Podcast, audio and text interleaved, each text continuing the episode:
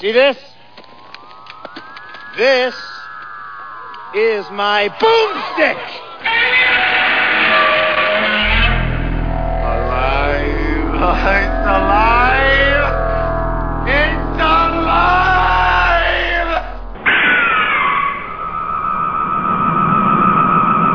I got news for you, pal. You ain't leading but two things right now. Jack and shit. And Jack left town. Hello, hello, all you out there in podcast listener land. This is Mao, coming, coming to you from the land of K-pop and closed stores. I'm in the middle of a five-day weekend, uh, vacation, mini vacation, and uh, it's the Korean Thanksgiving. I've heard the name of what it's called a million times, but I couldn't tell you for the life of me. It's like Chuseok or some, I don't know. Basically, uh, instead of how it is in America where um, holidays meet are meaningless now, and, and you know every store is open no matter when, they actually close stores here. So, yay for that. It gives me a... I feel less bad about lounging around my tiny apartment watching bad movies. Okay. So, Slow Robot-A-Go-Go, show number fourteen. I'm going to be doing Space Master X seven. Not of the Atari twenty-six hundred fame, Space Master X seven, which uh, the programmer said he knew nothing of the movie, which I find that hard to believe. He just didn't want to pay all the royalties. So anyway, off topic. Coming fresh off of the Top ten List uh, podcast for my Top ten um, sci-fi movies with about nine hundred add-ons, not a lot of hate mail. I did get uh, some viewer, uh, some emails from listeners. Of course, co co uh, cohort Val sent in his top sci-fis in no particular order, and if I thought my top eleven were weird, he sent like thirty. Val doesn't live by any rules. If you tell him there's a list of five, you don't know what you're gonna get. So okay, here they are in no particular order. This is Val's list. Uh, Planet of the Apes from nineteen sixty-nine. Good movie. I thought about adding that one. I just didn't. Okay, The Thing, nineteen fifty-one. The Day the Earth Stood Still. I'm assuming he doesn't mean the Keanu Reeves one. Uh, the Creature from the Black Lagoon. Very good pick. Uh, twenty, mi- twenty Million Miles to Earth. Invasion of the Body Snatchers. War of the Worlds. Um, Godzilla. The Fly. The Incredible Shrinking Man. Plan nine from Outer Space. Uh, the Time Machine, which I I do love me up some time machine time travel movies. Okay, The Curse of the Swamp Creature, It Conquered the World, very good. Death Race two thousand, which is that's a movie that vies for my number one spot often. It's Godzilla, Death Race two thousand, and The Day the Earth Stood Still are my top three. That kind of swip, uh, swippy swap every now and then. Okay, lastly, The Blob, not lastly, next, The Blob, uh, King Kong, uh, Frankenstein, Them, and many more. So thank you very much, Val. A lot of good ones on the list. You know, I always feel a lot of pressure whenever I'm making my top ten, um, and many that you listed, of course, were in my, my uh, in contention in mine, you know. I did want to say, I don't remember if I touched on this or not, War of the Worlds. Now, the movie was good. I listened to that, the original radio broadcast, probably twice a year. I just love it. I have it on vinyl, and I also have the thing in it, the the broadcast in its entirety. I forgot where I got it a long time ago, and I I just really I listened to that, and I kind of close my eyes and pretend I'm listening in an old wooden radio, and I love it. Okay, so as always, thank you very much, Val. Uh, let's see who else sent in.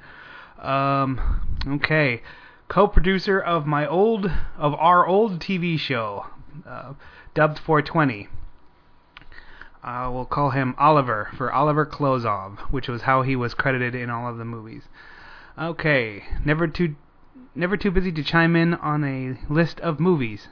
Number ten, Total Recall. Sue me, I love this flick. I'm with you, brother. Total Recall is right there. Number nine, Blade Runner. Good movie. Number eight, Moon. Now this, I haven't seen Moon yet. And I do see this popping up on a lot of top ten lists.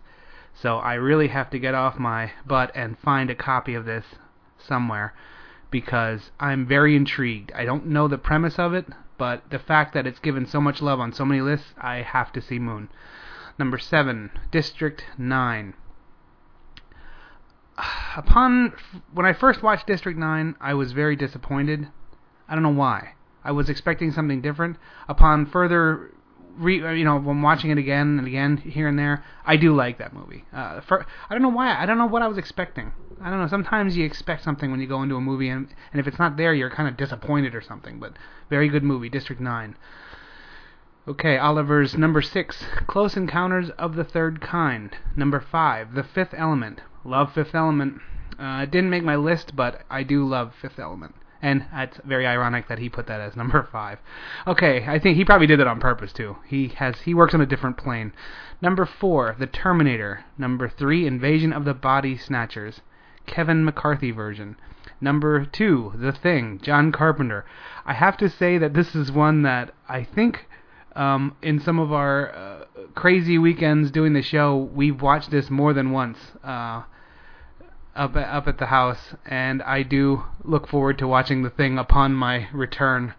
Uh, and then he has number one as Alien. Very good list. Okay, I have to check out Moon, and I promise I will have The Thing on extended Blu-ray super awesomeness when I get home for our first weekend of hanging out and making fun of bad movies. Thank you very much, Willick or Oliver. Number, and the third one is just a five, uh, a list of five, mm, by uh, Dust Bunny. Let's see, number one, Big Trouble in Little China, number two, The Last Dragon, number three, The Punisher, number four, The Gate, number five, They. Um, not sure all of these qualify as B movies in the traditional sense, but they are to me, and she is admittedly a uh, movie snob. Okay, good. All right, well, very good. Thank you very much for uh, all of your write-ins. Of course, I always appreciate uh, listener mail, and if anyone else wants to chime in with their top ten, it's not like I have now officially closed the list. Um, I'm always looking for more content. Okay, now on to bigger and better things. That's right, the nineteen fifty-eight classic Space Master X seven. Eh, space probe returns to Earth covered with a strange fungus. This fungus is accidentally tinged with human blood and is transformed into an ever-growing pile of space rust, which actually I believe they called it blood rust in the movie. But I'm going to drop in, as usual, I have a video or an audio clip. I will drop that in, and then I'll return for my review and telling you what I think. All right.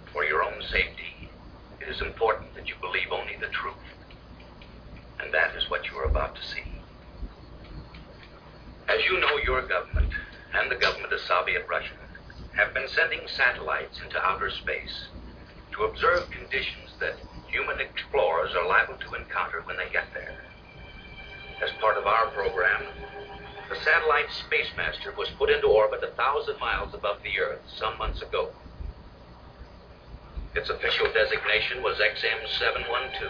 It carried recording devices, radio transmitters, cameras, and the usual non-human passengers.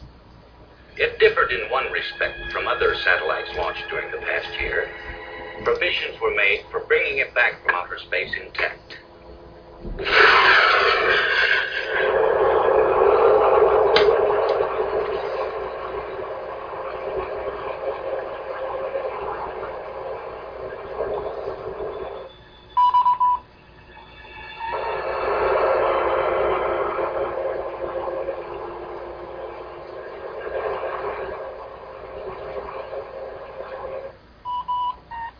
Successfully placed in orbit at oh seven hundred on the morning of December fourth as scheduled. Moonwatch stations, radar scopes, and instruments kept track of it, observing it night and day as it hurtled comet-like one thousand miles up through outer space. These are the men who put the Space Master into orbit and brought it back to Earth intact. Among them were scientists and engineers from many of the great universities of the country. Also present on the morning I speak of were John Hand, assigned to security duty with this office, and an Army orderly named Rattigan, and Doctor Charles T. Palmer, formerly of Johns Hopkins, who was the biologist attached to the project. Wow. And that sound you heard was my head exploding, as I'm having all kinds of technical difficulties. Uh, I just lost twenty-six minutes of content as Audacity just quit on me and said, "Oh, bye, that's sorry about your show." And then I tried to restart and my microphone wasn't working. That was just the cable fell out of the back. So, yeah, I could be in a happier place for the reissue of my podcast. So I'm going to try to put on a happy face. You get what you pay for, folks. Audacity, free program, ass. Okay, so, back to the matter at hand. The nineteen fifty-eight classic, X, Space Master X seven. Um, the little engine that couldn't. No, I'm not, that's just, I'm just being mean.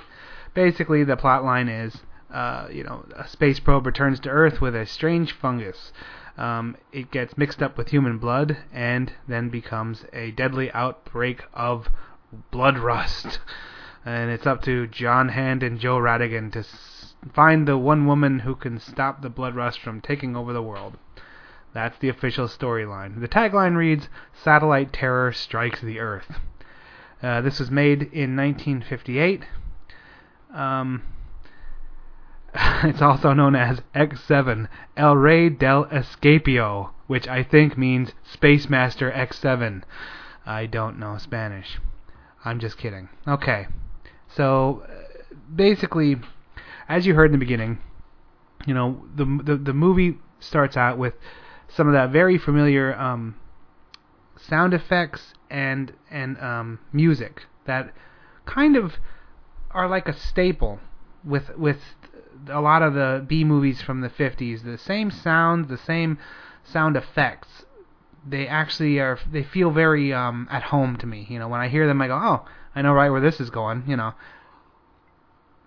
And it starts off in a very, um, very good narrative style um, with the, you know, government official warning us of, you know, this, the, the plights of space that us and the Soviets, as he says, are having. And um, the the movie fades in and out of of narration fairly seamlessly. Actually, it doesn't it doesn't detract from the movie. Um, you just kind of find yourself watching the movie and hearing somebody telling you, uh, you know, about some of the stuff that led up to it, and you go, oh, you know, it doesn't it doesn't take you out of the movie like some narration does. So, at this point, we're introduced to Doctor Charles Palmer. And Doctor Charles Palmer is played by Paul Frees, um, who has done so much voice work, I can't even dis- really describe it. Like, if you look him up on iTunes or IMDb, you know, um, he's just, he did a lot of voice work, you know. And maybe it's only little stuff here and there, but, you know, you... Frosty's Winter Wonderland. The, the, he was the voice of Jack Frost. He he was the Hobbit. He played a voice in the Hobbit. Um, he did some some voice uh, the Jackson Five T V series. You know, and like uh, Patton voice uncredited. You know, like he, he's when you look at his list, the Banana Splits Adventure Hour, which I grew up loving. I watched that. You know, uh, he was in a couple Charlie Brown shorts. The guys. You don't know his face, but you sure as hell know his voice. When he talks, you go, ah, you know, I know that guy, you know. Uh, so, yeah. He is awesome. I almost think, is he the voice of that? No, he's not the fastest talking guy. They would say that in here somewhere. His He looks kind of like that, the, the, the I, it wasn't Matchboxes. I forget what the hell the name of them were, even were. Micro Machines. He he look he looks like the Micro Machine voice actor. I don't know if he is or not. I I I don't think it is. Okay, so moving on. So basically, we're introduced to Charles T. Palmer, and he's in charge of uh, you know alien. He's in charge. What's his official? Discovering alien life. That's what it says on his on his business card. And he has uh, when this satellite comes back to Earth, he has a, a, a instrument that's collected, you know. specimens for his examination. So he he takes this box back to his house. At his house, he has a um, he has his laboratories at his house in, in, in a very isolated area. When he when we get when he gets there, he's met by his ex. I don't think it's ex-wife. I just think it's ex-girlfriend. But they have a kid together. So I'm sure they said ex-wife because it was the fifties. But he had um, there's a woman waiting there. And she wants her kid. Um, he, the kid is... She couldn't care for the kid, so the kid was living with Doctor Uh, Palmer, and um, the boy was off at boarding school because, as he said, uh, a house without a woman is no place for a boy to grow up. And, wow. That is fifties. And uh, Laura Greeling is played by Lynn Thomas. Lynn Thomas is a very attractive woman. Um, she is not hard to look at, I'll put it that way. Uh, so she's, basically what he says is, oh, you just want the, the, the, the our son. And she's like, yes. And he's like, well, I'm busy with an experiment, so just make me a martini. Then he goes into his laboratory, and she doesn't make him a martini.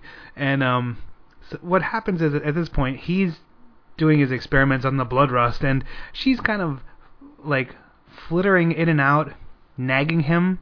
Like, oh, what about our boy? I'll talk to you later. And then she leaves. I, ne- I need to talk to you about our, our son. I'll later. You know, like, this just keeps kind of going on. The backstory is, you know, um, Missus Greeley has married a very nice, respectable man, and they live in Honolulu. And he's off on a business trip, so she took that opportunity to come here and get her son back. Because he doesn't know about her son. Um, because he's very jealous and he would leave her. Eh, I don't know, man. It's it, that that's one of there's a couple little parts in the in this in this that are like I don't that doesn't work, but whatever, you know. You kind of forgive it. It's a B movie. So basically, uh, you go okay, and after a while, a couple more interruptions, you know, he's talking into this tape recorder as he's discovering things, and then finally he comes out and says, oh, I wrote you, th- I wrote this letter, the kid's yours, and at this point, Doctor Uh, Palmer, like, makes a move on her, you know, like, kind of grabs her and, and tries to kiss her, and she cranes him on the freaking head with one of those, like, a big heavy bookend, and so his head's cut open, and he says, just get out of here, you know, he gives her the letter and says, it's all you wanted, so get out of here. And um, he goes, continues, and goes back to work. You know, m- mistake. So basically, he is has an open cut, and he's working around the bloodlust. You know, foreshadowing. At this point, she tries to say goodbye, and he says, "Just, just go away." And um, a taxi cab arrives. Enter Mo Howard. That's right, Three Stooges Mo uh, pulls up. He's the taxi driver. Um, he picks her up and drives her to the airport, uh, or to the train station, train to the airport. So, um, uh, basically, uh, you know, then the next scene, they show uh, John Hand, who's like the star of the movie, and a, a, a Private Rattigan, who Private Rattigan is kind of like Private Backstory, but also every time they said his name, I always I, I said out loud, Rattigan. You know, it's like one of those names that just like kind of makes you laugh. So they're talking, and and Rattigan has a master's degree in alien discoveryology or whatever, and he's in the army now, and and he would, you know, and they're kind of talking about the doctor and how smart he is, but he's really an arrogant prick and blah blah blah. So they call it a night, and as they're walking out, the phone rings. Of course, it's Rat, it's um, Doctor Palmer, and then the gargled, dying voice says, "You know, burn, burn the house down. You must stop the blood rust." You know, and he dies.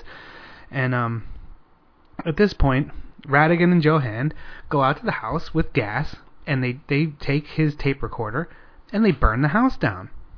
Now, a couple things struck me at this point. Um, first of all, one thing I do applaud is as they're burning the house down, Joe Hand lights a match and burns the house down. So often in movies, you see somebody flick open a Zippo, and they light it, and they throw it into the fire and burn it down. Do you have any idea how how expensive Zippos are?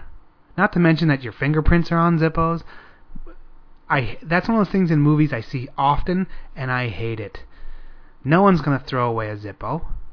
You, you, you know what I mean? Like, it's a Zippo. Even the most hardened criminal's gonna be like, "Hey, that's my Zippo. Use my match here." You know. Uh, so. Okay, but John Hand was economical, and he threw a match. Yay. The, the the biggest thing that struck me is, you know, Doctor Palmer has the power to pick up a phone and just muddle, mutter some kind of words, and people do felony bidding, do his bidding, whatever. You know, they go burn a house down because he said so. You know, in my life, I can say something as casual as, "Hey, can you pass me that pencil?" and I get five questions about why I want the pencil, why don't I use a pen, um, maybe I should try not writing down what I'm thinking of writing. You know, I can't even say, "Hey, close the door, there's a draft in here." Well, why don't you close the door? Because you just came through it. Well, but I like the door like a little bit open in case, you know, a puppy wants to come in. Like, I can't, I can't even get someone to do me, do the most menial thing that they're doing. Just, you know, and, but Doctor Palmer has the power. He just picks up a phone and blammo. He can just have people do felonies for him. It's amazing. I wish I had that kind of power. I don't have minions, and if I did have minions, they would probably say things like, "Why do you want that pencil? You know, you should use a pen, and don't you have a pen with you? And what happened to your Zippo?" And I would burn the building down. That's a inside. Okay. All right. So basically, so then they come, they take this They take this uh, this stuff and burn the house down. At this point, they really ham up the um, decontamination stuff. Like, you know, they show the two getting decontaminated, and they show them dunking the tape recorder in some kind of mystery fluid that's a, you know, decontamination. They spend a lot of time preaching the how they're they're really, you know, the whole thing is to stop the spread. So as they're listening to his tapes um, from the blood rust thing, they hear a woman's voice. Then they're like, "Oh no, that woman's gonna spread blood rust everywhere, and we're all dead, and that's no good, because I hate being dead." That's not a line, I just made that up. So basically, they go, "Well, he lived in an isolated area. Whoever was there must have taken a taxi." And that's one of those things where you go, mm, I don't know, man, that's a stretch. People have cars, but whatever. So they go and enter Mo Uh, a second time. At this point, he says he doesn't know her because she had tipped him, saying, "I never saw you, never saw me," and and then finally they, they, they get him to confess, and he they burn his ta- his taxi so it doesn't spread. And he goes in to um to work with their sketch artist, and at this point you realize why Mo only ever was really a stooge, because he can't act for shit. He's not going to get knighted, sir, anything of acting at any time ever. I love the Three Stooges, but that's his range. Okay, so he's doing that thing, and then they show they um, they start splashing her um, face on the news, and and they put a, you know, the paper. She sees in the paper that like the doctor's dead, you know, oh no, doctor, the, the the arrogant Doctor House Palmer is dead, and they now she thinks that they're after her, like that she, like that she killed him, you know, which they're not. They're just trying to contain the blood rust. So basically, she goes into hiding. She goes into a, uh, um, some uh, some hotel and like starts ordering things to get delivered, like new clothing and and um uh, hair dye and crap like that. She changes her appearance.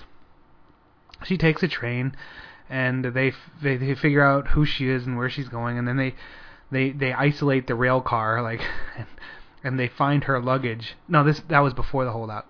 Whatever. So they find, uh, at this point, the narration goes, and they were rushed there by the fastest means possible, and they show like a helicopter landing, and they, they get off and they give the thumbs up, and the helicopter takes off, and um, this is to the to the rail yard because they found the the luggage compartment was contaminated by blood rust. At this point, I go, oh, you know what? There was a time, there were two times in American history that uh, helicopters were cool. In the fifties, obviously, new toy, and in the eighties, when they had all the rockets from Rambo, you know, like helicopters shot missiles inaccurately and horribly, but they shot them. So this was one of the one of the times that like it was worth it to spend the film on showing a helicopter because people were like, "Oh, those are so cool," and that's gone now. So like now you look up and you go, "Ah, oh, you know, Coast Guard or whatever." You know, like I don't, you don't even care. You don't even look if you see a helicopter. You're like, whatever, that's so stupid. You know, the only people that like uh, helicopters now are those the dudes at the park with the re- remote-controlled helicopters. Uh, if, if if I ever see one of those with like fake missiles that they can shoot, I, I would I'd like helicopters a little bit again. Okay. All right, so so basically they, they go in and they're in they put on the beekeeper suit and a torch, and he you know, and uh, they burn the, the, the, the compartment, and they get her luggage, and they can't figure out who she is yet, you know, because they're like, oh, her labels are from London and New York and Honolulu, and oh wow, she's such a globetrotting gal. So basically, they do figure out who she is, um, and uh, and they go and and John Hand rushes to the airport. She gets a last-minute ticket, and they go, oh, we're holding the plane, get on, you know, not to him, to her. Uh, she goes, and is there a ticket for Honolulu? Yes, I'll hold it, you know, and they go, okay, and she goes, she rushes to the airport, and, like, the plane is waiting for her. At this point, I kind of died inside because of now, like, you you need to go to the airport three weeks in advance, and they have, there's, like, anal probes, and they take your sneakers, and they burn them, and they give you, like, sli- slippers now. Where, you know, in the fifties, I guess you just walked up, and if you had money, they were just like, oh, well, here, here's your martini, and, you know, the smoking section's in the front and the back of the plane, enjoy. And they're like, everyone wears a suit, and it's just a big air party. And um, that's sad. I miss that. Well, I don't miss that because I've never experienced it, but I would travel back in time to do that once. If I made a time machine, I think I would do that too. Like, you could just walk up and take my time machine, and I'd hand you a martini. Pretty, pretty expensive though. Okay, uh, so yeah, basically, John Hand makes it on to the to investigate. You know, there's three possible girls on this plane that could be this woman because they find the hair dye in the um in the hotel that she was staying at. The mincing, no, nosy uh, bellman uh, gave her up. So there you are. So she gets on the plane, and there's three women that look. That fit the description of uh, brunette and sexy, and John Hand is there to, um, you know, interview them. So at this point, you, you know, he starts in, you know, interviewing these women while the plane's flying. You know, it's on, it's en route. Now, at this point, you know, there's not much I don't like about this film. In fact, I think it's a very serviceable, fun film. You know, there's a lot, there's a lot good about it. This portion of the film kind of bugs me. Um, like, okay, John Hand is there, and there's a lobby on the plane, because apparently planes were bigger in the past, and they had lobbies, and so he's, and he's interviewing these women. But the interviewing is interspersed with him going to the cabin and hearing um, uh, something from his cohorts back in Washington, or him telling somebody something, or him, you know, talking to the pilot, and the pilot being like, well, you know, we only have an hour because we have to, we're past the point of no return at that point. You know, like, it's just a lot of showing him sitting in a seat, showing him talking to somebody, or showing him walking up to the cabin. And then he goes to the cabin for something small like, hey, hey uh, I found this piece of lint on the floor. And the captain says, oh, well, there's our lint depository. Okay. And then he closes the door and goes back to the seat and minces, and then he goes back to the, you know, you know like, there's no, um, I don't know, it's just, it, it it's kind of clunky and bothersome.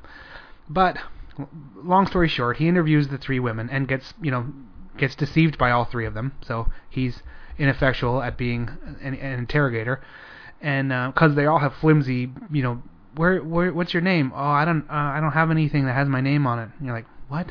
And she's like, oh, you know, but um, finally the one, the, the last woman that he interviews, he kind of says, look, you know, you're not any, no one's in any trouble. I just have to find out who this is because there could be a contamination on this. Um, uh, there could, we could be a Typhoid Mary, you know, and um, and she goes, no, it's it's not me, you know. And then she sits down, and then she talks to Miss Greeley and says, and well, Miss, you know, that Laura Greeley goes, oh, what, what's he asking us this for? And then she explains it, and then she goes, oh.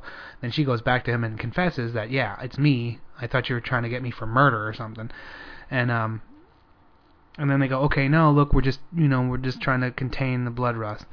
And then she's like, okay. Then they turn around, and the blood rust is starts bursting out of the compartment. So they like spray it with the uh, uh fire extinguisher, and because of the blood rust, they can't put the we- the wheels down, so they go to stock footage of a plane skidding on the runway. Then everyone gets off and goes on to buses for decontamination, and that's the end of the movie. Like, there's no intro. They don't go back to the dude at the desk. It's literally like they were filming this movie, and they had like ninety-five bucks, and then they said, well, the stock footage from that plane crash cost us ninety bucks, and then the the guy in the camera was like, I'm kind of hungry, and the director was like, me too, and we only have five bucks left. And then they're like, well, just rent a, a rent a bus that'll cost us one buck, and then me and you will go get some hamburgers, and that's four bucks. And that's what they did. I mean, literally, they just they all kind of got off, got on a bus, drove away. It said the end, the end. Like, there was no that that, that, that was just it. It was very. The ending was very like, huh? You know, like, like usually you're, you're we're, nowadays we're so used to like the sappy wrap up for everyone. So, okay. Overall, I know I'm running a little bit long. Overall, very good movie. Um, I would suggest just Netflixing it. If if it's on Netflix, you know, get it that way. Or if you know a friend that has a copy of it, borrow it. I wouldn't suggest buying it necessarily. I know, I know it would probably be like a four dollars investment, but I don't see this as one that you would revisit. I mean, I've watched it three times, but I watched it and liked it, watched it a second time and said, oh, I should do that for the show, then I watched it for the show, you know. Um, it's nothing that would stick out as far as I have to watch that more than once because, you know, oh, I remember that one blood rust scene. Like, there's nothing, like, it was, yes, it was very cool seeing the um, the scenery of, of Los Angeles from the fifties. I love, I look a lot at, uh, old B movies especially, I look at, like, the backgrounds and the surroundings and, the, you know, the diner they're sitting in. That's what's interesting, because B movies are usually an actual diner. They didn't build a set, you know. That's that's the na- that's the producer's cousin's diner that they're sitting in. So they're a bit more authentic. Like, the payphone she used in the diner was still one of those two-piecers, where she talks into one piece and, and holds the other piece to her ear, even though that's clearly not the decade, you know. And um, it was just cool seeing, like, L A from back then. You know, a lot of it was shot in L A, and it was very, very cool, very neat. Um, they, they had a brand new shiny Mack truck, um, fire, a Mack fire truck, uh, in the rail car scene. That was, they were obviously, that was the real fire department. They were very proud of it because Mack was displayed prominently, and it was um, it was a very new, old fifties fire truck, you know, so. That was very cool. All right, I'm wrapping it up. I'm going to suggest that you watch it. Um, I wouldn't suggest buying it, but if you have a, you know, a nice rainy day on a weekend, or if you're playing hooky from work, Netflix it on up. All right, if you have any questions, comments, or want to submit any of your top ten lists or top eleven sci-fi lists, please do. Write me at uh, zenbone at hotmail dot com. Please don't be mean. And you can um, please check, if you're listening to us on iTunes, please check out our website at slow robot a go go dot wordpress dot com, and please check out my travel exploits on um, kimchi a go go dot wordpress dot com. All right, that's all I got for you this week. Thanks for listening. I'm Mao. Um, hey, you know, go Space Master, go. Marshall, Will, and Holly on a routine expedition met the greatest earthquake ever known. High on the rapids, it struck their tiny raft.